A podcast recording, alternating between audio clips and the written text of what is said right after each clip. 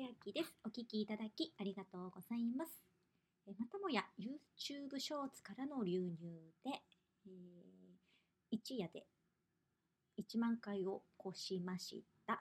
再生回数が1万回越したところです。